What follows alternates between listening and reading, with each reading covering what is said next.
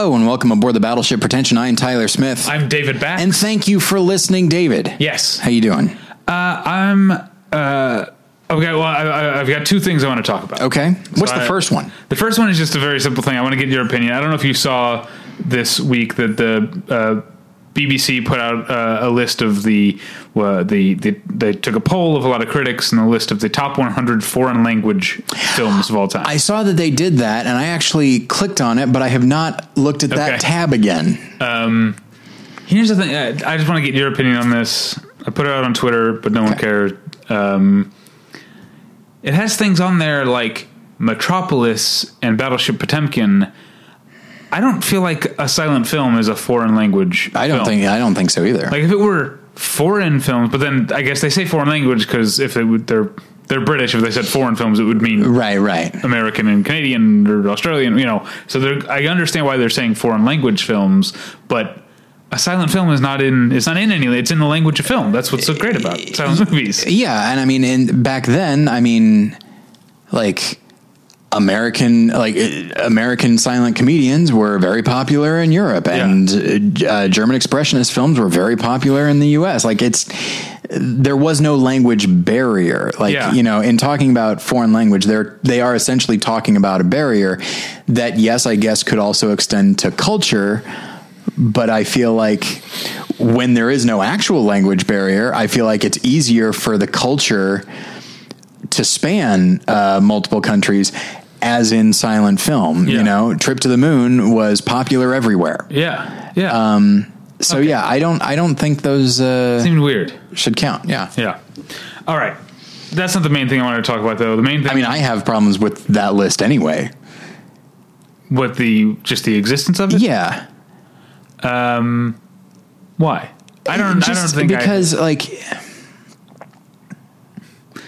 It's, I feel like, well, they're not in English, so that that's its own genre in its own way. Right. Like, let's put all these together, even though many of, I mean, it, in a way, I guess it's not that different than the one hundred best movies of all time list, where you're just comparing all of them, English language or not. Yeah. So I guess, but if it's, if it's you, if it's a, a Western, uh, organization that puts those together, it tends to skew that way. So I guess it's saying like, all right, we're removing everything that is not in English yeah. and we're doing that, but it still feels like in its own way, it's almost kind of ghettoizing it and acting like, oh, a foreign film I, is this, they're all basically the same. I definitely agree with you, but I also feel like to be charitable, it could be seen as if it's a list that's for the layperson, maybe. Sure. Then it's a way of saying, hey, here's a way to get excited about movies where you have to read the subtitles. Yeah. You know, um, I guess I'm choosing to be charitable, uh, but I'm very sad. Uh, legitimately, Tyler, I'm very sad about something. Um, uh, a uh, noted and beloved uh, film institution is coming to an end. Mm-hmm. It's not the one you think I'm talking about. Okay. Uh, L A Film Festival announced today they will. They've after eighteen years, there's not going to be any more L A film. Really? Yeah. I did not see that. That's yeah. uh, and I've sadly I've never gone to it, but you have reported back, and it just sounds like something that philosophically I'm very much on board with. Did they give a reason why? Um, just too much stuff going I, on. I think um, no, I don't think it's uh, that they are just too busy right now. I just mean um, that like I think the attendance was never super great. Okay, and Film Independent runs the Independent Spirit Awards right. and the LACMA screening series, and they have a they have a Film Independent has a bunch of stuff going on that is clearly getting more attention and doing right. more for them than L A Film Festival. So I think uh, they decided to put their energy where uh, yeah. people seem to uh, respond to it more, which is too bad because I really enjoyed L A Film Fest um, a, a, every year, and it does seem like I guess. Los Angeles still has A F I Fest. Mm-hmm. I love A F I Fest, but they're very different. Philosophically, they are very different festivals. Yeah. Um, and uh, A F I Fest is fantastic, and it's great that it's free, um, and it's great that you get to catch up on, if you're someone who reads about festivals throughout the year, A F I is a great sort of greatest hits of of the festival, mm-hmm. but like there aren't that many A five is not a fest where things are going to get acquired. You mm-hmm. know what I mean? Or like, uh, or get distribution. You know what I mean? Yeah. Like, it already had usually the things that do, if there are a couple of premieres um, at A F I Fest, uh, they already have, you know, uh, they already have distribution. I think Mary Queen of Scots is the big hmm. premiere at A F I Fest this okay. year. Um, I was at the premiere of Inside Llewyn Davis at A F I Fest. Hmm. Um, uh, that was, uh, that was a fun time, but L A Film Fest represents a different thing. L A Film Fest feels, again, I don't want to sound like I'm being insulting to A F I Fest. I really do love A F I Fest, but L A Film Fest is like a real festival, yeah. Yeah, or was like a real festival in that uh, it was a place where you could go to discover things. Yeah, um, and I I think I think L A Film Fest really. really spoke to my philosophy of movies, which is, okay, this is going to sound weird as a guy who is a co-host of a long-running movie podcast where I talk to people and people listen to me talk and we talk with each other about movies. Okay. But my cinephilia has never really been about community at all. Right. Me. Um, in fact, I mean, the, the reason I fell in love with movies is because I was lonely. I was a lonely kid. Uh, so it's always been kind of a solitary pursuit for me. So I think, and that's why I don't fit in on film Twitter. I don't actually like film Twitter, and I'm getting further and further away from it every day. Um, because I don't, I don't care about that part of it that much. It's interesting when you find like-minded people, but I don't really, I don't value the community of film lovers. Boy, do you know what I mean? I absolutely know what you mean. Here's why. Okay. So, yeah, I was never part of Film Twitter, but I am part of a few groups on Facebook uh-huh. um, that I was invited to, and so I would go, and the conversations are perfectly fine, but, okay, in the same way that in, uh, I mean, this is not, uh, this This sentiment is not unique to Men in Black, but I think it's the first place I heard it, which is that a person is smart, people are dumb. Uh-huh. And so there are times when I'm, I'm, I am in this I think group and I'm pe- seeing people are dumb, panicky animals, and you know it. I think that is the line. That sounds about right. From Men in Black. Uh, and so I have found that, like, anytime there's any, any kind of survey or something like that about, like, the best movies or your favorite movies or whatever it is, um, and then, like, oh, a lot of people are contributing to it. And I, f- and I often find that the more people contribute, the m- one could say, the more communal it is. I, I find the, I find the intelligence level or the, or the, the, of the discourse, the, yeah, the, the level, level of the discourse goes down yeah. more than a little bit. Yeah. Whereas if it's one-on-one or if there are three, maybe four people, it can stay at a certain level. But once you start getting a lot of people together, suddenly you start hearing the same titles over and over again. And you just, yeah. you know, yeah. And that's, I, and I want, I don't want to sound like I'm slacking off our listeners, because I actually think that one thing we've done here is we've attracted people who tend to feel the way that we do. Yeah. You know what I mean? Like, Uh, the comments that we get are, uh, you know, either on Twitter or on the comments on the website are usually thoughtful and personal and not just keeping up with the conversation. You yes. know what I mean? And I yes. feel like, again, it's going to sound like I'm slacking off A F I Fest, but I do think for some people, the appeal of something like A F I Fest is being able to keep up with the, with the international film yeah. community conversation. L A Film Fest was a place where I saw, would see great movies and then maybe never hear about them again. Or maybe like two years yeah. later, you know, I think like the first one that I, um, the first L A Film Fest that I covered in twenty thirteen, I saw um, Expedition to the End of the World, which didn't come out for like a year and a half. Yeah. And almost no one saw it, but it was like my favorite movie at the festival that year. Um, and, um, you know, we've gotten to know, we've become friends with Camille Toman because I saw mm-hmm. Never, Never Here was, uh, I think my favorite film of the twenty seventeen festival. Um, and I, I really value that. I don't need, it's okay. Like seeing a great movie and then no one that else that I know ever seeing it is not a bad, I mean, it's bad for the movie, uh, yeah. but it doesn't, I feel like for some people that dampens their ability to appreciate the movie because talking about the movie with people is such a part of it. And that's not, I'm not saying those people are wrong. I'm saying that's right. not me. I, w- I will say that for myself, about as communal as I get. I mean, I have my, my, my card system here so that I can lend movies to people, sure. but I try not to do it indiscriminately. I try to be like, if there's a movie that I've seen that just other people don't have, like Entrance was this for, uh-huh. for me for a long time, which I saw at L A Film Fest, by the way. There you go. And, and I saw because Josh Fadem like invited me to some random screening of it with only a handful of people. Mm-hmm. And I went and saw it. And I was like, I don't know if anyone's going to get to see this. And I loved it. But the thing is, I also realized like, well, it's not, it's not just every, it's not just anybody that I want to see it. It's right, right. you and a few other people. And I wanted to get your take on it.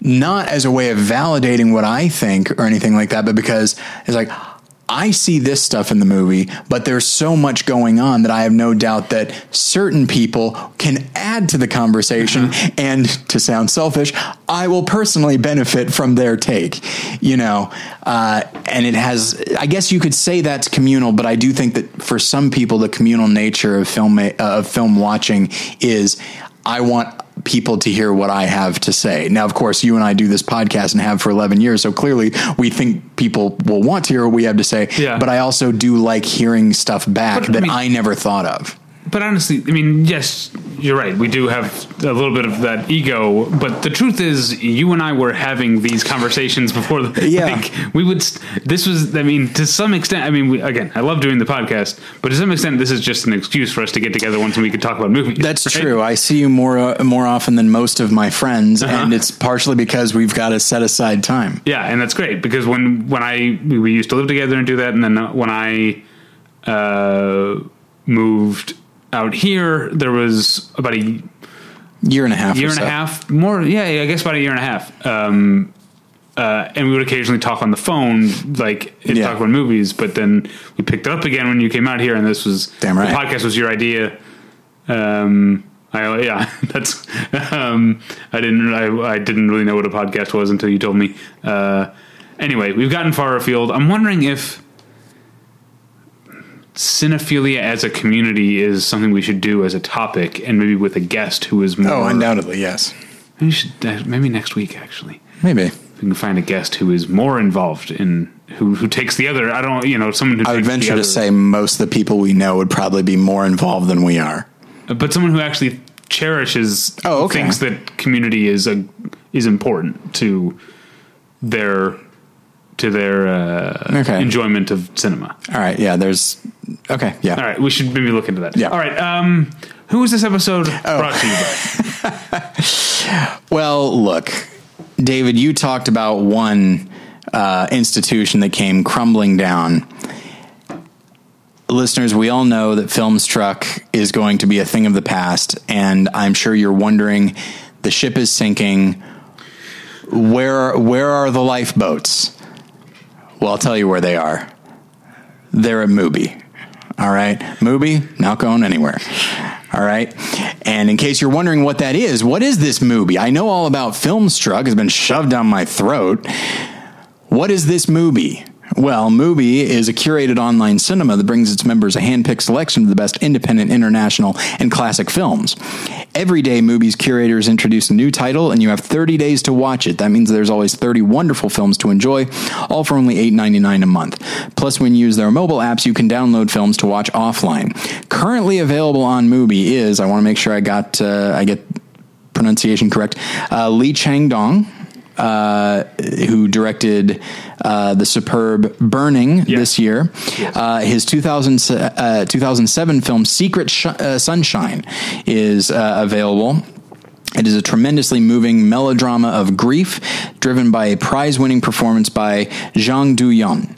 Uh, so that is one of the thirty films available at Mubi. There's a special offer for listeners of Battleship Pretension. You can try Mubi free for a month. Just go to Mubi dot com, that's M U B I dot com slash Battleship to redeem now, or you can just click on the Mubi ad at Battleship Pretension dot com.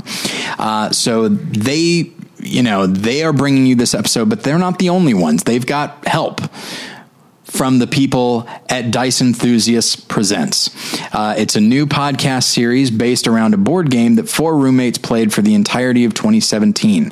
During that year, they were faced with problems like mental breakdowns, infidelity, and a suicide attempt. Uh, it is a surprisingly personal podcast. Dice Enthusiast Presents is a prime example of life happening while you're making other plans or trying to play a game. Uh, this week's episode is modeled after nineteen seventies thrillers and involves a drug dealer moving in with the roommates. Uh, you would think that they would want to kick him out, but it turns out uh, he was their manager's son. So uh, lot, lots going on there. Um, you can go to dice enthusiast dot com or click on the ad at battleship pretension dot com to listen. And I would like to tell you about tweaked audio dot com. tweaked audio dot com is where you go for professional quality earbuds in a variety of stylish styles and colorful colors. They look great. They sound great. Tyler and I both use them each and every day of our lives. You know what I was listening to today? What's that? Um, now, you haven't seen the movie uh, Juliet Naked, right? No. You haven't seen Juliet Naked. Uh, I have seen Juliet Naked. Nice. Uh, uh, I wouldn't recommend it. Um, that's true. I didn't like the movie.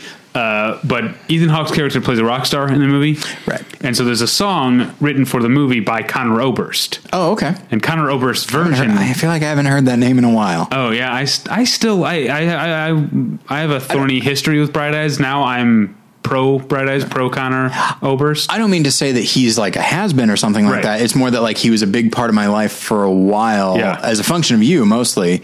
Um, and then I just kind of fell away from him, but I know he's still out there. Uh, yeah. And still making, making good music. Um, I feel like, yeah, it wasn't cool till I, and when I, the first, when I was like a high school or college freshman, the first time I heard Bright Eyes, I, uh, couldn't stand it. Mm-hmm. Um, it kind of, and then I kind of came back to Bright Eyes uh, after Lifted came out, which was right. I mean, I think Lifted came out right before my dad died, but I started listening to it a lot right after my dad died. It gave me kind of an entirely different experience, and that's a different. Yeah. Lifted is an entirely different album, anyway. But so the version of this, the song's called L A X. The version of it that Ethan Hawke recorded for the movie is terrible. Um, like angeringly terrible. Um, but Conor Oberst's version, which is just him and a piano, uh, is very nice. Mm-hmm. So that's what I was listening to. It sounded great in my tweaked audio dot com earbuds.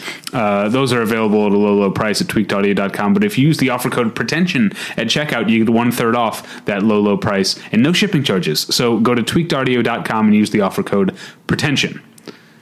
Tyler? Yes. What are we talking about this week? All right. Let's get into it, shall we? Indeed. Almost so I know I've been doing this uh, show a long time. It's kind of the thing you, that you say that you ripped off from somebody else, right? Yes. Uh, okay. It was a, um, a show on uh, K D H X eighty-eight point one okay. community radio in Saint Louis, Missouri. Uh, the show was called The Wayback Machine mm-hmm. and they would play a lot of like uh, punk and garage rock type stuff.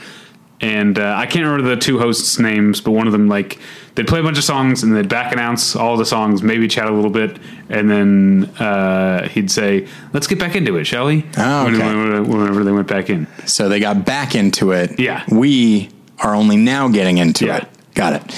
Uh, okay, so this this topic um, goes back to when I saw Truth or Dare. The uh, horror film that is not good, despite having a surprisingly good ending. Okay. Um, but it's not just called Truth or Dare. It's called Blumhouse's Truth or Dare.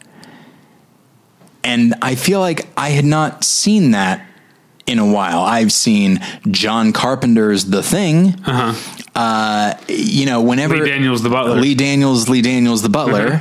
um, so, like, I... D- you know, ownership given to the directors, but uh, this was the first instance I could think of where the ownership was given to the studio, and it's because the studio was Blumhouse, which, you know, by the time that came out, Get Out had come out and was making a ton of money, and Blumhouse was definitely... Uh, uh, Uh, fairly high profile in the horror community. And so playing, so the director, I don't remember the name of the director, but I do remember that Blumhouse put it out.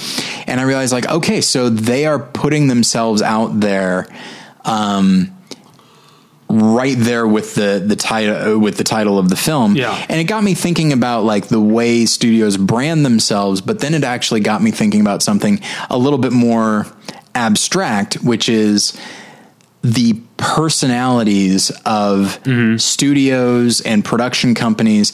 Uh, and it could be, you and I could think about Warner Brothers, for example, in completely different ways.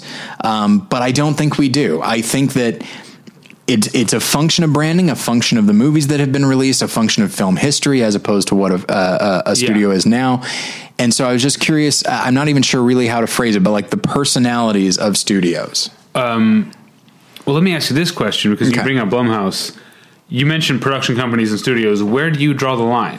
Because uh, I don't really. I mean, I tend to think of studios as just like they've been around longer, but, and so yeah. I think of like five. I think of like the five big ones. But I, I think of Blumhouse as more of a production company than a studio, because Blumhouse yeah, doesn't, yeah. doesn't do its own distribution. Yeah. So yeah, I definitely put that down to a production company. Yes. Okay. So yeah, I feel like a studio is.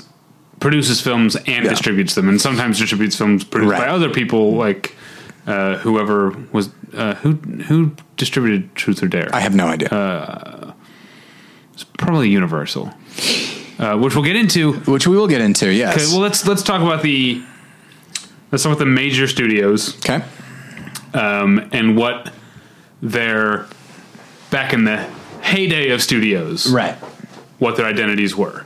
And, and, Universal, if, and if they have retained them. Uh, yeah, Universal Horror. Yeah. A, and I think has retained that. I, I still think they put out a lot of horror movies, and obviously yeah. they try to do this dark uh, dark yeah. universe, which it's like everyone makes fun of the dark universe because they tried to start it twice and it failed both times. Yeah. But it's like... Of all the proposed connected universes, I would have loved if it, I would if have, it had worked. If, if, it, they if had, it had been good, it would I would have been great. If they'd tried, if they had not tried to do the action thing and had it be like a, a universe of gothic horror, yeah, I think it would have worked, and I would have been thrilled. And it's just right there, a ton of tea, just waiting for them to hit it out of the park, and then they completely whiffed it. Yeah. Um, okay, so Universal Horror, M G M Musicals, Warner sure. Brothers Crime, I think.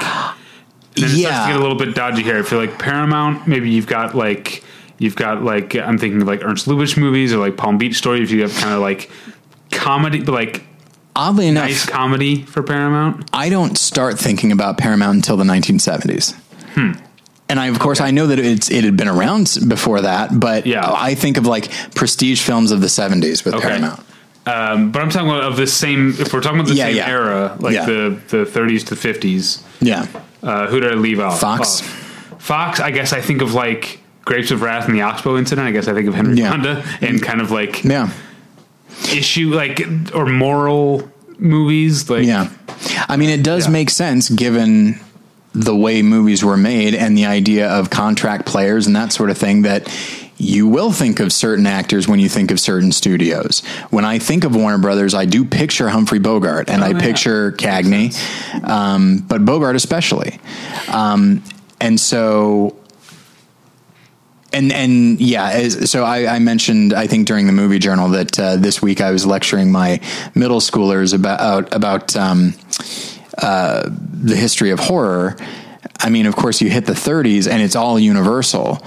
And then I, and then you get to nineteen sixty and you get Psycho, and then seventy-five, you get Jaws. I'm like, Universal makes other movies, but I mean, it is it, monsters. It's monsters and scary yeah. mo- and scary films and, and that sort of thing. And yeah, but then the monsters now, cause Godzilla and King Kong are yeah. now Warner Brothers, right? Yeah. Um, the last Kong movies mm-hmm. were Universal, the, yeah. or the last, uh, the Peter, Peter Jackson one is what I'm talking yeah. about. Um, but yeah, I, I do I do feel like they've kind of tried to stick to Jurassic Park was Universal and Amblin, obviously, but uh, like as yeah. far as studio, yeah. So Universal, I guess, is the one that's still sticking to that. I don't know that I yeah. think of when I think when you think of Fox now. What do you think of? I well, d- Disney, yeah. Um, well, and honestly, because for you know, for people our age, I think Fox is. infinitely more associated with T V. Like Fox, oh, the sure, network yeah. started coming, started really coming into its yeah. own when we were kids. And Fox was associated with, like, for lack of a better term, raunch, but I'd say like racier, edgier material. Yeah. But I'm thinking as far as the Greg network. The Bunny, was that Fox or was that W B? It was one of them. The, uh, W was trying to be Fox. That yeah. was the thing. I think that was the W B now that the W W W B. Yeah. I think it was that, but I don't remember now. Uh, um, but yeah, as far as Fox, the studio, I tend to think of it, you know, in using this word personality, I think I might uh, personify these, these, I, not me personally, but I, I kind of anthropomorphize them. And I think of Fox as, as kind of the little brother saying like, hey, you guys, huh. I'm here too, even though they still put out, you know. And also Fox goes back to yeah. the beginning. Oh, absolutely. The, um, do you know where the original Fox lot was? Uh, no. Do you Wait. know where the Food for Less is at the corner of Sunset and Western? And there's a McDonald's and there's oh, like yeah, a yeah. weird like college of some yes, sort, yes. like a trade school right there. That Sunset and Western, that's where the original Fox was. And that's why the film lab, which is behind oh, sure. the Deluxe Film Lab, which is still Deluxe and yeah. behind um, the Food for Less uh, on, what is that? Uh, so it's an S. Is it Serrano? It might be Serrano. The street, um, uh, the small street. Um, That Deluxe, which is now a huge, you know, um, multinational uh, corporation, you see their logo at the end of every fucking movie, yeah. um, started as the film lab of Fox, and that's mm. why they're at that location, is because it's that goes all the way back to the beginning. So Fox moved, Deluxe stuck around. Yeah, I guess so. Yeah. Um, I love, and this, by the way, would not be of interest to most of our listeners, because most of our listeners are not Angelenos, and even if they are, they don't spend as much time on on on the lots as mm. we do, but I love talking about studio lots. I love it. Um, I don't know if I love it. I find it interesting. Uh, especially Paramount, because Paramount is the only one that's still where it was. Yeah. Paramount is the only major studio still in Hollywood. It's yeah. a... Uh, Uh, Melrose between um, between Van Ness and Gower. Yeah. Uh, Although I have, I did about ten years ago. I interned at the Jim Henson lot, which is the Charlie oh, Chaplin. Right. Yeah, yeah, that was the Charlie Chaplin Studios. Yeah, and you know, so it's not big. Yeah. At all, and I think they only shoot small things there uh, if they shoot there at all. Um, but it is still there, and yeah, it's, a lot of it's those, really interesting. Like, because um, we're getting off topic, but listeners might not know, like, the lots, like, there isn't just a lot per studio or network or whatever. Right. There are also just independent lots mm-hmm. that are owned and operated as lots, and people rent, you know. So yeah. there's, like, the um, Raleigh Studios, which is, like, uh, right across the street from Paramount. Yeah. The, I think that's, like, the... Um, I don't know, all the, like, screening rooms there are named after, like, Pickford and Fairbanks, so I'm mm-hmm. not sure. Uh, maybe that's, like, a United Artists thing. But then you've got um, the Culver Studios, uh, going back to L A Film Fest. That's where L A Film Fest was the past few years, is uh, at the uh, ArcLight Culver City, which is right next to the Culver Studios. That was the Thomas Ince oh, Studios, yeah. and yeah. also Desilu mm-hmm. was there. Uh, and then the original Warner Brothers lot is still in Hollywood and is still a lot. It's just called The Lot. Mm-hmm. Uh, it's on Santa Monica, just west of La Brea. Um, yes. And stuff still, uh, I'm not sure what shoots there now, but, uh, it's still a lot. Yeah. And still um, like, you know, with, with a couple of exceptions, the, the year, you know, decades ago, they built, you know, in some cases almost a hundred years ago, they had these giant lots of, you know, plots of land and built big warehouses. And it's like, yeah, they might need to update them. But for the most part, you don't, it doesn't really change. Like the, the, you still need it yeah. and it's still there. Yeah. Um, but that's, yeah, that's not what we're talking about, but right, it is, right. I do love talking about yeah. studio lots so and the histories of them. When I think of Fox, like Paramount, uh, all those years ago, like I don't, I, I don't really know what to think of. Um, like I can't really yeah. place what movies. I should say real quick, I wanted to get this out. Okay. Paramount is also R K O, so Citizen Kane Sh- yeah. was shot on yeah. the Paramount lot. All right, sorry. Um, but yeah, so uh, So yeah, I definitely know what I think of Fox now. I know what I think of all of these studios now. Okay, so and you, and like, many of them are, many of, of that is rooted in where they came from. Okay, so it's not, I mean, I feel like if we're talking about major studios, and we can get to other stuff yeah, yeah. later, like, I don't know, what is Lionsgate? I don't know. Um, I do have Lionsgate on but here. Lionsgate yeah. is a studio because it does its own distribution by, mm-hmm. by the rules we set out. Um, but... when we talk about the major studios now, I find it hard, so I'll be interested to get your opinion. I find it hard not to just associate them with their franchises. Yeah, you know that's what I mean? True. So you say Fox, it's like, oh, that's Alien, and that's X-Men. Uh, X-Men and Alien, yeah. Yeah, yeah. yeah. And um, I guess Universal is Jurassic, Jurassic Park. Yeah. Um, uh, Warner Brothers is Harry Potter. Um, Still, I, I mean, I think well, D C now. Yeah, yeah. D C and the Godzilla yeah. King Kong universe. But what's interesting is how many people, because the D C movies are just horrible, with the exception of Wonder Woman.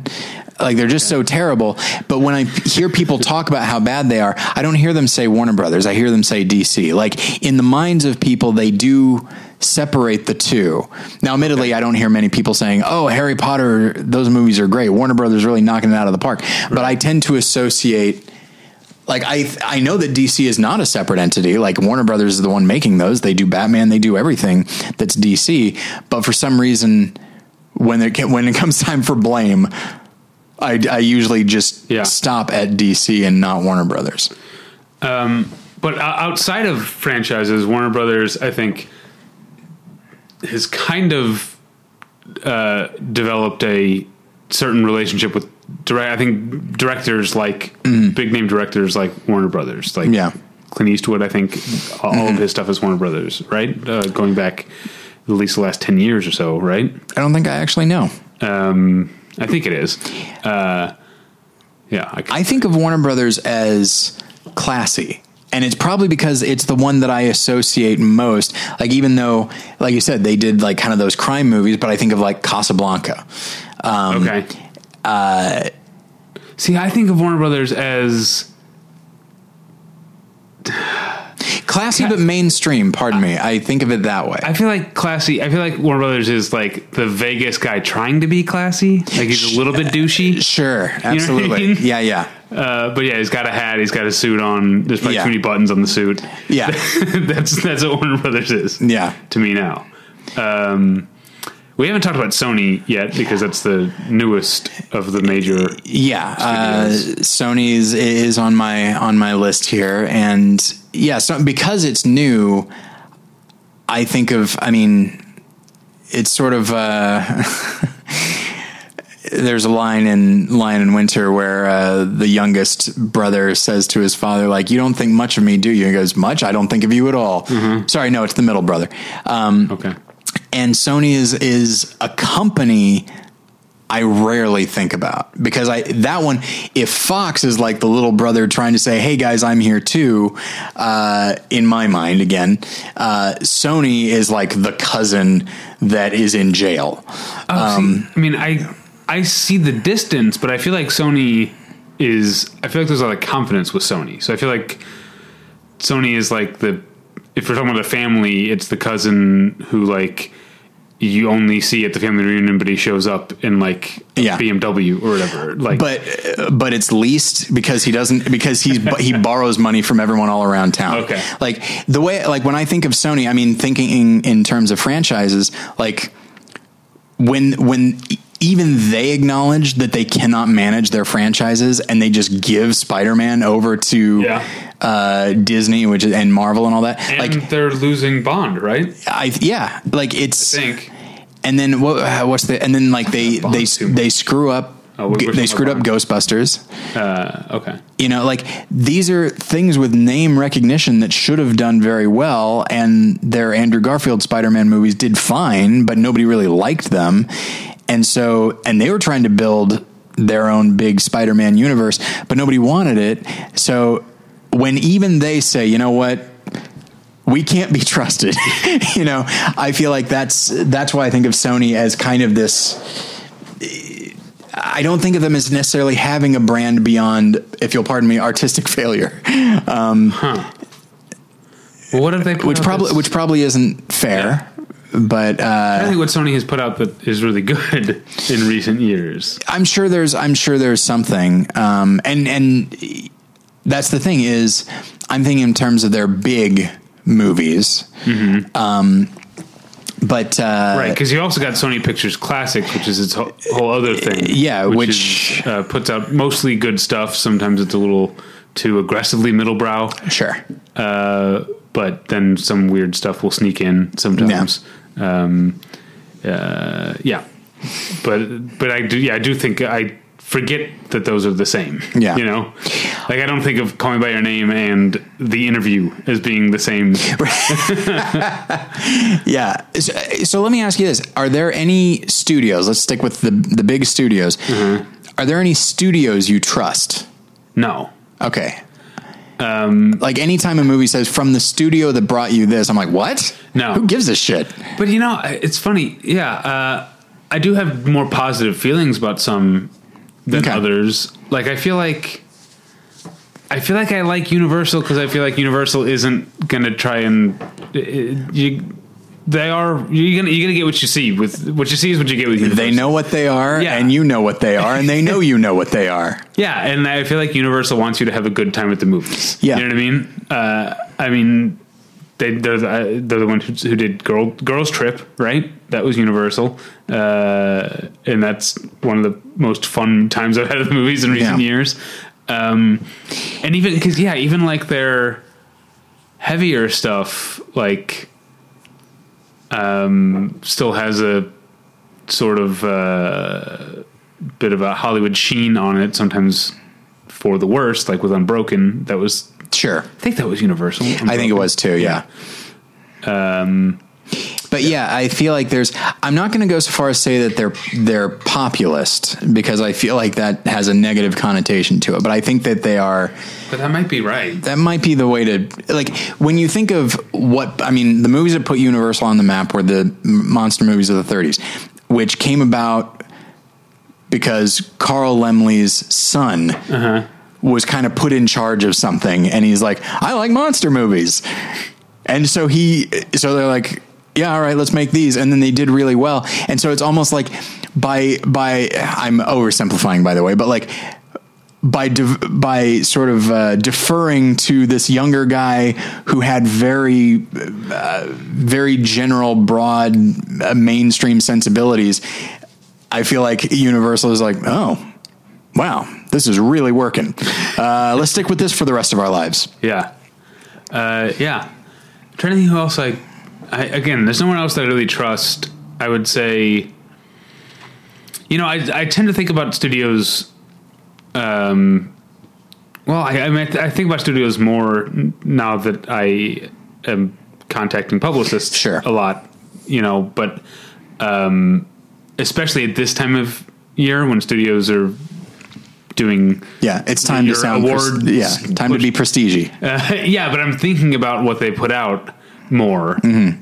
Um, and I guess I do, uh, Paramount seems like, a usually pretty reliable, right? Mm-hmm. Like what did they have last year? Was that Fences was two years ago, right? It was twenty sixteen. Yeah. Um, and then before that they had Wolf of Wall Street going way back, but I, I'm, I'm drawing a blank on what they had last year. I feel like y- you and I commented somewhat recently. I think you were the one that said it, that like Paramount seems to be taking risks lately, but I don't know if it's oh, their, right, it's their we prestige about, material, but um, uh, they had the, they had Mother and that, Annihilation. That's right. Yes, absolutely. Um, yeah. Yeah, it's, yeah. So maybe that's why I have such a positive connotation with Paramount. Yeah. Even though I didn't really like Mother, I'm super, super glad they they made it. Yeah, I have, it out.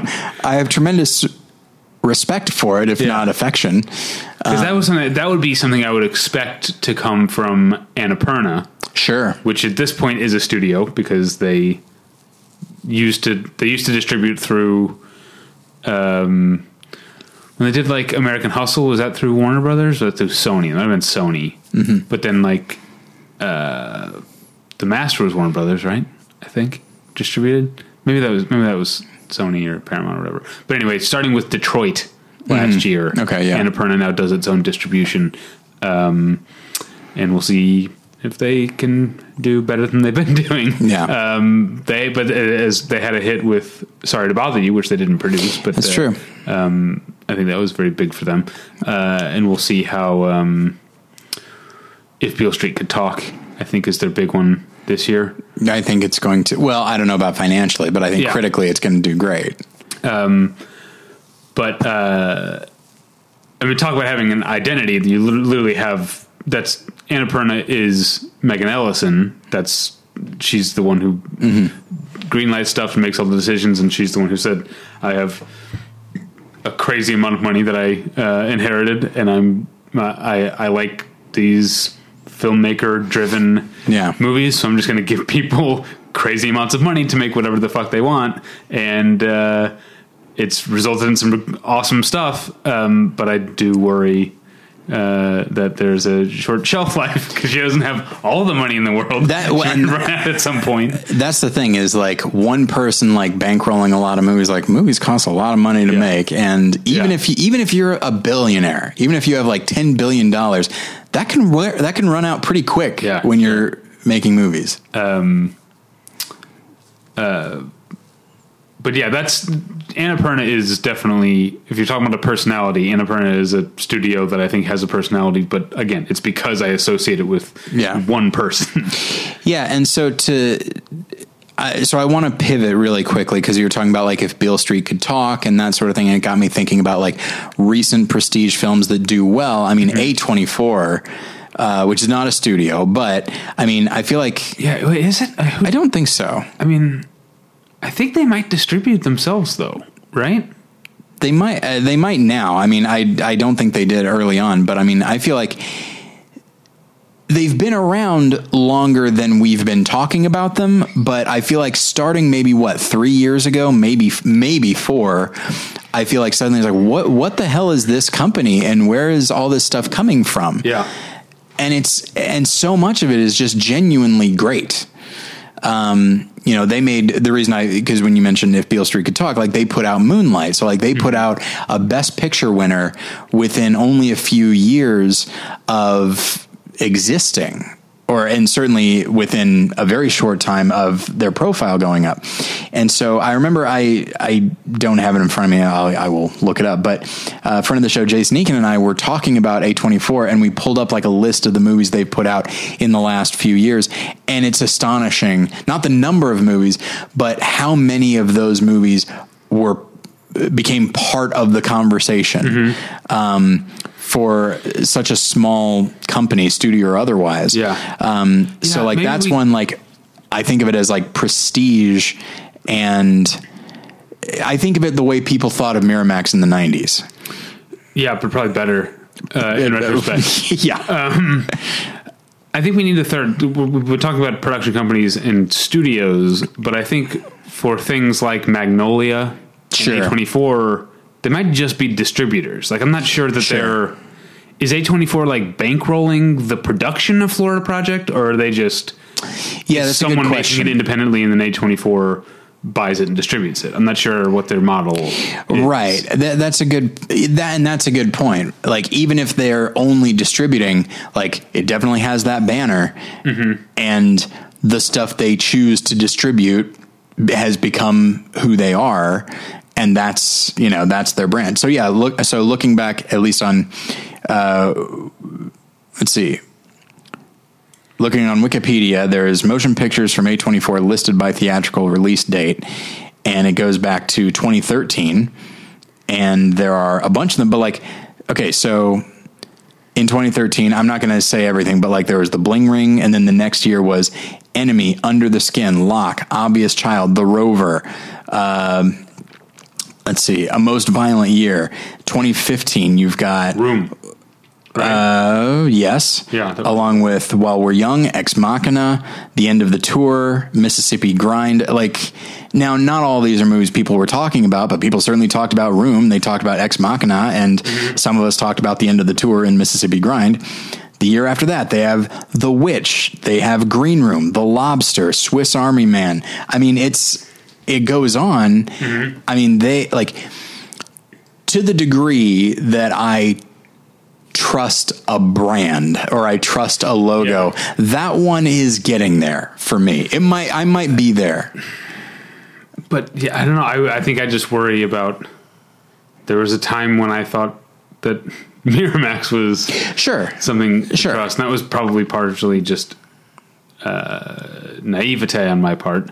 Um, and there was a time when when Pixar was genuinely like a, a mark of quality, and it's not that for me anymore because I think.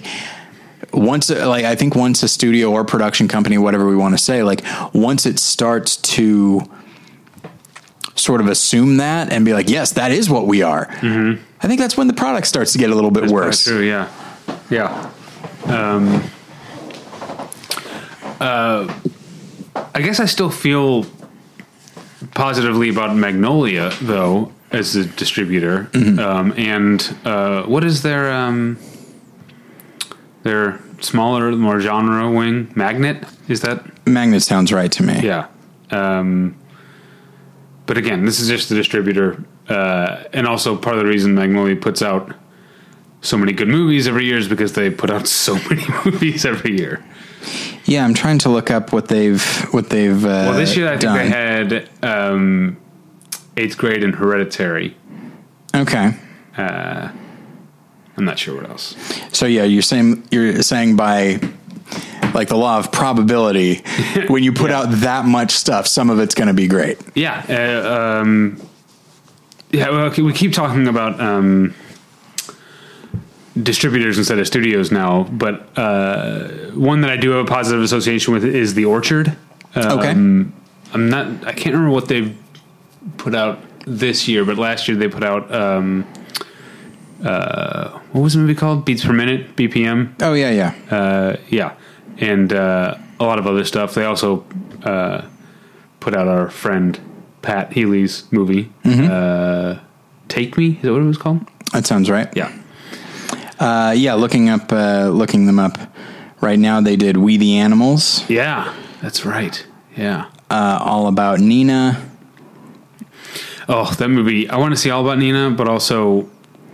One thing that I usually hate in movies is movies about stand-up comedy. I hate, I hate fake stand-up in movies. Yeah, like, Obvious Child is the exception to the rule, mm-hmm. where I actually buy that they're stand-ups. You know what I mean? Yeah. But uh, usually, if someone is doing stand-up in a movie, it's painful for me. Well, it all goes back to punchline. And even though Tom Hanks did start uh, in in stand-up for a short time, like, yeah, he just. I never saw Punchline. It's not good. And the one thing that, like, anytime you listen to, like, a, a comedy podcast and they talk about Punchline, they'll always be like, hey, guys, do you remember when there were locker rooms oh, yeah. uh, in, in in comedy clubs? Yeah, me neither. One of my go-to references uh, for Punchline is that uh, Amy Schumer show sketch about mm-hmm. uh, actresses celebrating their last fuckable day. Yeah. And Tina Fey is like, remember when Sally Field was Tom Hanks's love interest in Punchline, and then like two weeks later she was his mom in Forrest Gump? That's, you know what? That's true. I don't think that ever occurred to me. Um, But yeah, uh, yeah, The Orchard, looking at uh, some of their older titles, they did What We Do in the Shadows, um, The yeah. Hero with uh, Sam Elliott. Well, can't all be winners. Uh, Life, an- Life Animated, stand-up. They did that one. Oof.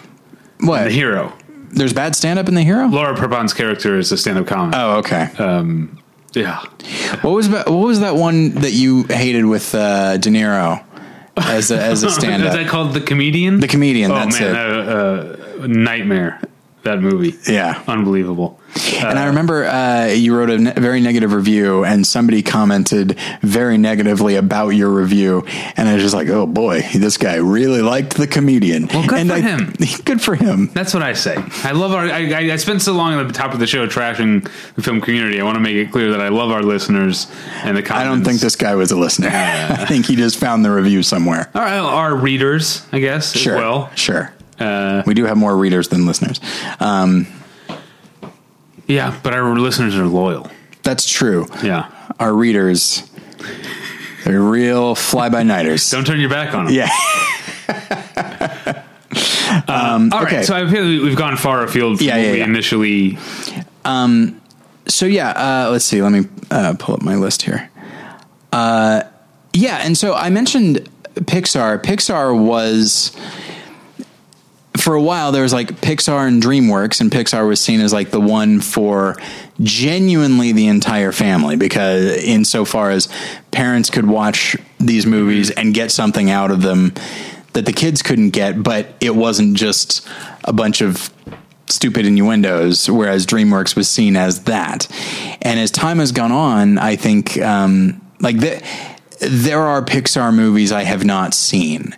Sure. Ten years ago, that was not the oh, case. You know, Pixar was uh, uh, shorthand for like quality. Um, even when they, even like their worst films uh, ten, twelve years ago, the worst one was Cars, which isn't that great, but it's, it's visually interesting, and there's some interesting character work and that kind of thing. I think the world just is not that well conceived. Um, but I never saw that one. Yeah, it's... You know, so either the Cars movies or Planes. Planes is Disney oh. trying to be Pixar. They own Pixar, but I don't think they did it... I don't think they made that one through Pixar. Oh, okay. Yeah, it's very strange. But but yeah, uh, now, like, I never saw The Good Dinosaur. I didn't see Finding Dory. I think there are other ones that, I, I that I'm not even thinking. Either. Yeah. Finding Dory's fine. It's, it's, a, fun, it's a fun movie. Uh, yeah. Um, um, but yeah, uh, they, it has become... Not inessential, but I guess that's the only way to describe it, in that it is no longer essential to me. Um, well, you know who has an identity, as long as we're talking about animation, Blue Sky. Sure. Has an identity, and that identity is fucking Shrill. Okay. Like, I feel like it's the comedy of cute little characters that just make high-pitched noises. It's the Minions. It's the yeah. Secret Life of Pets. Yeah. Uh, what else? Boss Baby, was that Blue Sky? Maybe? I think that was. I think I that was. Yeah, I didn't see Boss Baby. Um, it, yeah, if, if we're talking about the idea of, like you were talking about trust, if a production company logo or a studio logo comes up, and you're like, okay, I'm in for something good. Mm-hmm. Blue Sky is the opposite for me. I have yeah. to say, like, uh, I'm like I. The Blue Sky logo comes up, and I think I should have brought earplugs. um, and then there's something like, admittedly, yes, I guess we can, I don't necessarily want to branch into studios that are not uh, American, because then that opens it up quite a bit. But Studio Ghibli, I know for, or Ghibli, pardon me, um, for many people that is, and has remained, like completely trustworthy, whimsical, Uh, with a lot of heart and imagination, and just kind of, in many ways, old-fashioned. It, partially because they still they stick with two D animation. Um, you know, I think that's how it is in, in my head. But you know, when I've talked to certain uh, of my students, uh, not the middle school ones, the college ones, I mean, they like that. That almost has.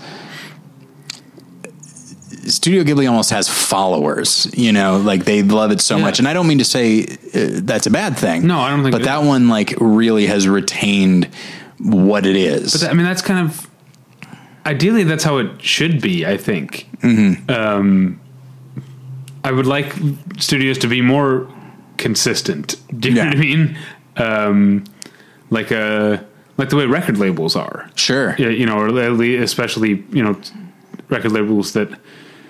Uh, specialize in, like, you know, Stone's Throw is like a certain kind of hip hop, and then like I don't know, uh, Drag City is a certain kind of like yeah. garage rock. Like each, you know, they have these strict identities, and I feel like studios don't really. Blumhouse is the is now the exception of mm. like oh, we're a horror studio or a yeah. horror production company, whatever you want to call call it. Um, that's pretty rare now, and it's probably smart to diversify, but it would be it is.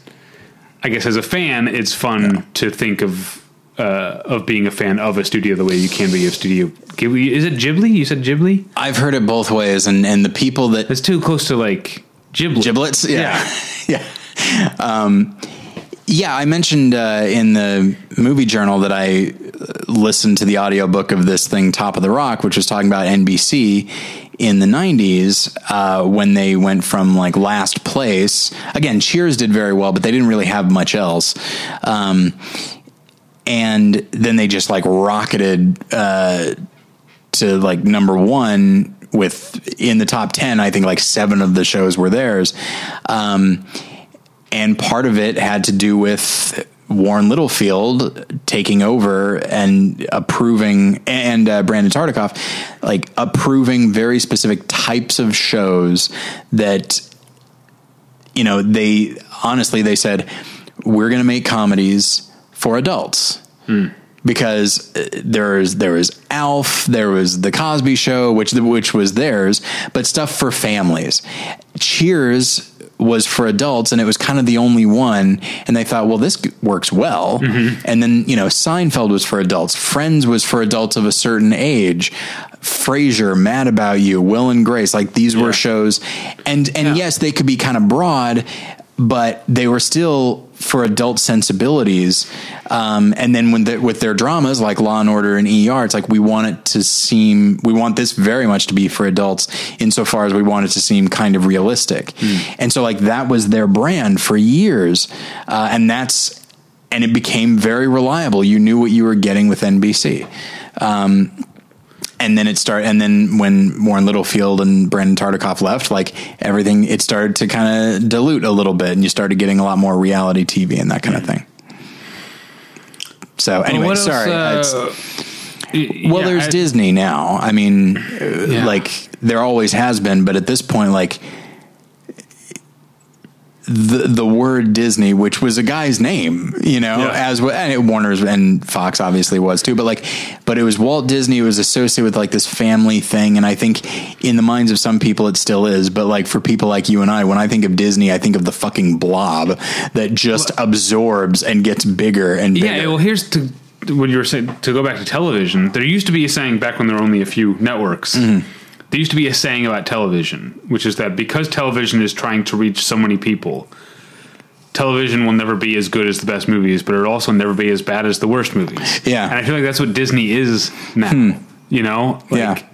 I, I don't know that Disney puts out that many movies that are god awful.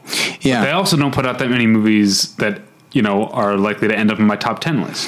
You know that's, what I mean? That's true. And if they do, it's, you know, I, so Disney bought Marvel. So like thinking in terms of franchises, you know, there are the Marvel movies, and though I, I do love Infinity War, and I think there have been some really genuinely great Marvel movies. Um, you know, they are, they're all, they all have a very similar mm-hmm. visual palette, uh, and they all feel kind of the same. And sometimes they'll they'll experiment a little bit, like with Guardians of the Galaxy, and then that, that allows them to get a little bit bigger in other areas, like the Thor movies. So they can mm-hmm. do that, but um, but yeah, it's it's this kind of thing. Like it's like yeah, the worst Marvel movie is still not that bad, but the best will probably top out at like a. I'm I'm overstating because I love the Avengers. Mm-hmm. And I liked, you know, and I like uh, Infinity War, but like, yeah. they, like you said, they're rarely going to crack the top ten. Whereas something that maybe is a bit more risky, you know, I don't know anybody that talks about any Marvel movie the way they talk about The Dark Knight. And I don't love The Dark Knight as much as some people, but it's definitely trying to do different things and be grittier or darker, whatever you want to say. It's trying to be more of its own thing. Well, it's, I mean, it's. Uh, I mean, I make fun of Christopher Nolan a lot, but The Dark Knight is more of a Christopher Nolan movie yeah. than maybe any Marvel movie is yeah. its director. I don't know. Uh, maybe maybe because I like Joss Whedon so much and know so much about him, I see yeah. a lot of him in his Avengers movies. Yeah. Um, but and there's a lot of Shane Black in Iron Man three. Like you get, okay. you get a little bit of it here and there. Um, but, uh, But yeah, I mean, the, the auteur of the Marvel movies is Kevin Feige, who is essentially the showrunner for this very big T V show. Yeah. Um, yeah. So yeah, uh, I think that's probably an astute observation about Disney is that it just, you're going to get a very specific level of quality and it's not going to be well, too much in any direction. I mean, I was thinking, I've been thinking about that for a while because of Ant-Man and the Wasp being like ninety-five percent on Rotten Tomatoes. Mm-hmm. And I realize it's, I think we've talked about this on the show before. It's because Rotten Tomatoes is a binary. Mm-hmm. So a ninety-five percent doesn't mean, oh my God, this is one of the best movies of the year. It means yeah. ninety-five percent of critics thought it was at least okay. Yeah. You know it was I mean? more good than bad. Uh, yeah. That's all that means. Um, and that stuff, Marvel movies tend to get very high ratings because they're not particularly challenging. Yeah. Yeah. Uh, all right. Well, we've talked a lot of shit about Disney here. Um, it's, I mean, it's hard. It is really hard not to. I mean, like when they own, our friend Josh Long, who grew up, I mean, he's one of the biggest Star Wars fans I know, certainly as he was, as he was growing up. And he said that like when he heard Disney bought Star Wars, you know, his, his head kind of fell a little bit. Um, even though I've kind of liked what they've been doing with it. I mean, I like um, the movies. And I, I actually feel like the movies aren't nearly as generic as I thought they were going to be. I feel like, you know, you get Rian Johnson in there and I feel like he actually did some interesting stuff. I don't love all of it, but he did some interesting stuff with it. Yeah, that one is. I mean, Force Awakens, I think, is more like a Marvel movie in that, like, yeah. I don't think Force Awakens is bad at all. It's but tremendously I do, enjoyable. Yeah, I do think it's kind of generic, or at least, you know, twenty-first century generic, whatever that yeah. is now. Um, what else? I like Rogue One. I, I like uh, Gareth Edwards, right? Yeah. That's who made that? Which one is it? Is I it Evans Edward. or Edwards? um, Evans is the one who did The Raid. And, yes, yes, uh, okay.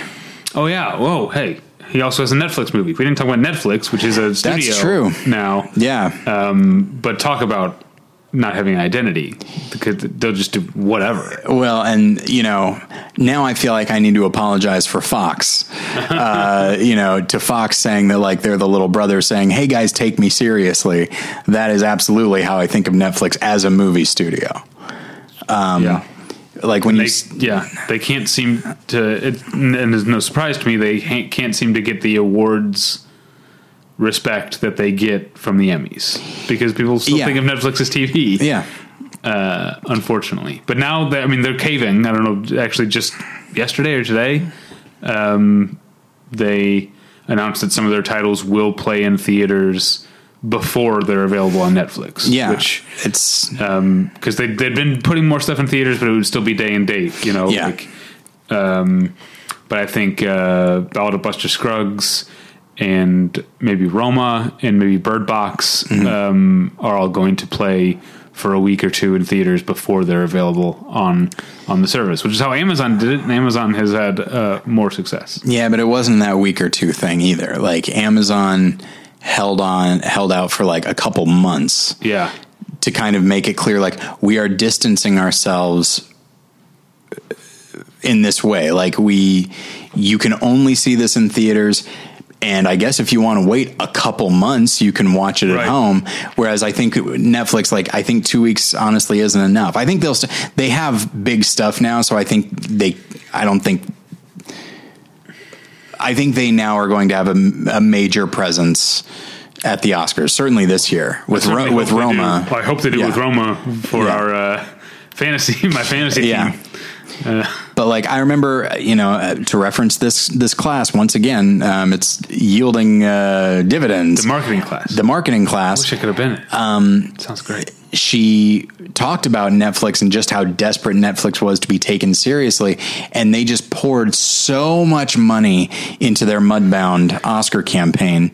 And they said, and she said, like, they just like it, it was nominated for like supporting actress and cinematography and screenplay. You know, it got nominated for some mm-hmm. real stuff. And she's like, but they wanted that picture nomination. They didn't think they were going to win, but they really wanted that picture nomination because like, hey, look, Netflix has a best picture nominee uh, right. this year, and they just didn't have it this year. I think they, I think they definitely are going to have it maybe a couple times over.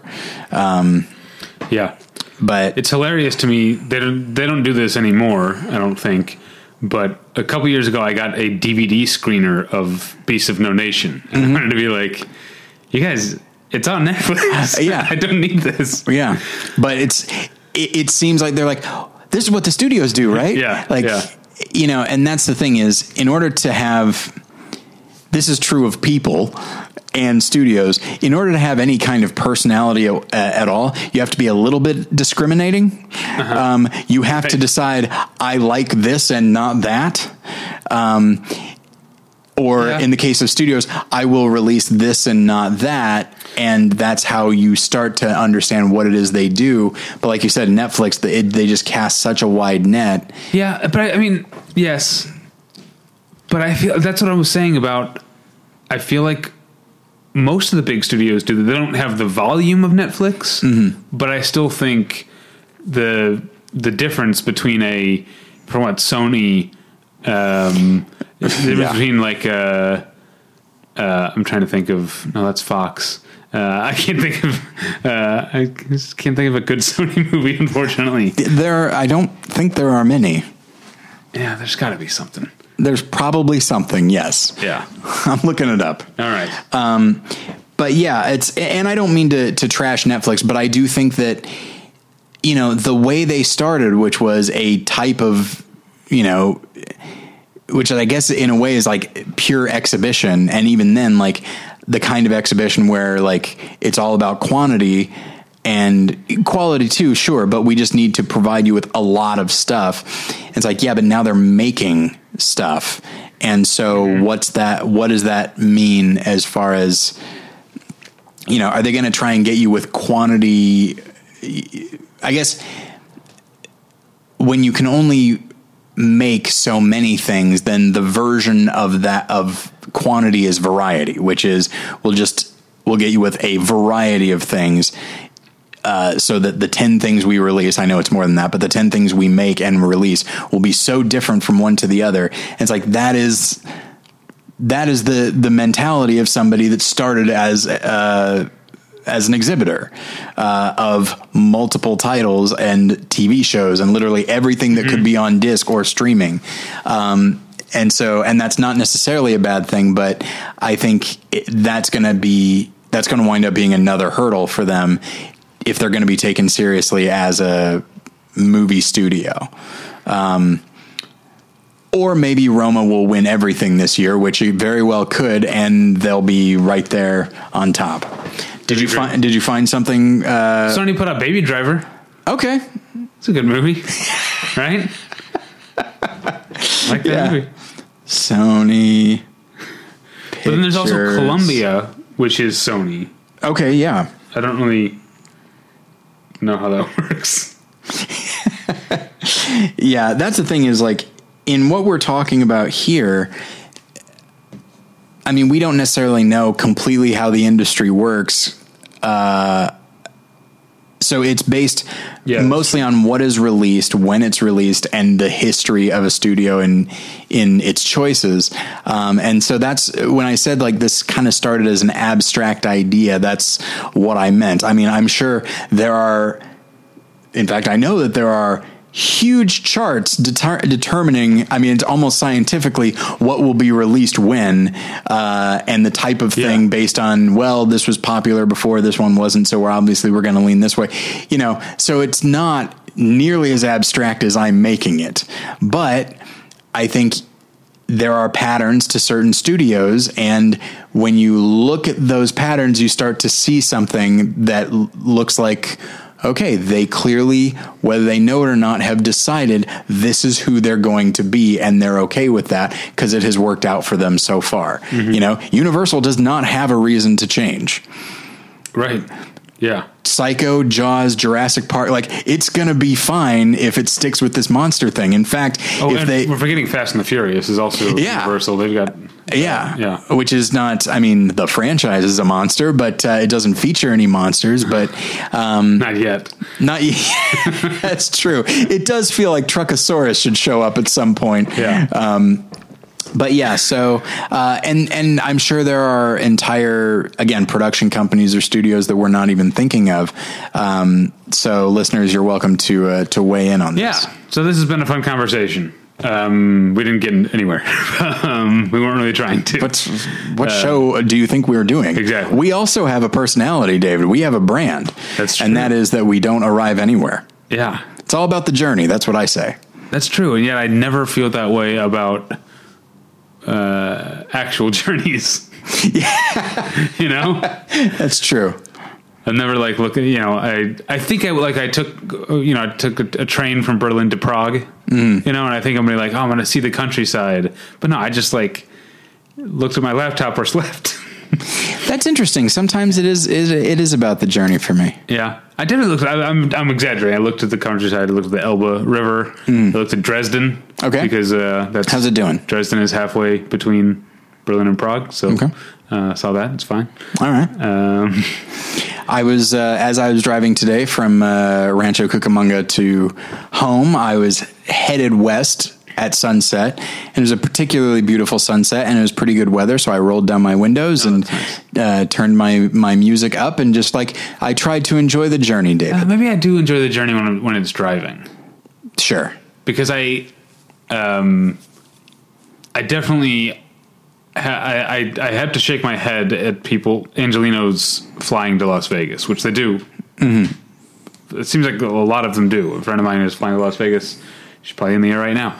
Um, Sounds like maybe it, she shouldn't be uh, your friend. I mean, what, what, I'm, what I'm saying is the drive. I love it. You get to drive. It's only five hours and it's through the desert. It's awesome. I'm sure uh, some people, if they, if they go to Vegas a lot, I'm sure the drive starts to lose some of its, I guess, novelty. Yeah. yeah I guess I started. Uh, yeah, I definitely the drive from Chicago to Saint Louis and back. Sure. Kind of uh, sure. started to lose its, its luster for me. And that's yeah. about the same distance. Uh, all right, we're way off topic. Uh, you can find us at battleship retention dot com. That's where you can find uh, all of our reviews. You can also find um, uh, our premium content, including our Harry Potter commentaries, mm-hmm. which we, we mentioned Harry Potter briefly in this episode. Um, and you can start your own fantasy awards league. Yeah, um, we have all the materials there for you to download. Critics Awards are going to be starting in a couple uh, weeks. Yeah, yeah, you better so hurry you've up got and, time. and draft your team. I'm feeling... Feeling okay about my team this year, I think. Um, I don't think I have a winning team. Uh, I think you might, but we'll see. Uh, okay, so that's all at battleship retention dot com. You can email us, David at battleship retention dot com, Tyler at battleship retention dot com. Uh, I'm on Twitter at Davey Pretension. Tyler's on Twitter at Tyler Pretension. What else is going on in your other podcast? more than one lesson dot com. Uh, sadly, More Than One Lesson uh, is, has not had anything for a while. I Oh, man, it's going the way of L A Film Fest and Filmstruck. Well, I don't know about that. There are some episodes that are in the can, but I can't post them yet because I need to post something else first. That's the problem with like doing list-based uh, oh, episodes. I see, I see. Um, so, yeah, it's that, but it's just, um, you know... Look, David, what I have with you, I do not have with my other co-host, which is a set-aside time uh-huh. to record, and uh, my co-hosts yeah. are very busy. Okay. Congratulations to uh, my co-host, Reed Lackey, who um, wrote a movie, oh. the name of which I have forgotten, but it is it has been made. It's Ready been, Player One? That's the one, yes. Has that not come out yet? No. um, but yeah, he, he wrote a movie um, about... Uh, Jesus, like in the desert. I think they were making it before Last Days in the Desert oh, came out. Yeah. Uh, and he, I remember he told me about his script idea and looking at the trailer. Uh, it looks really interesting. And so like from a Christian film standpoint, I'm actually quite excited uh, for the film and excited that he's involved in it because he's a very good writer. All right. Um, that's it. Thanks for listening. We'll get you next time. Bye. Bye.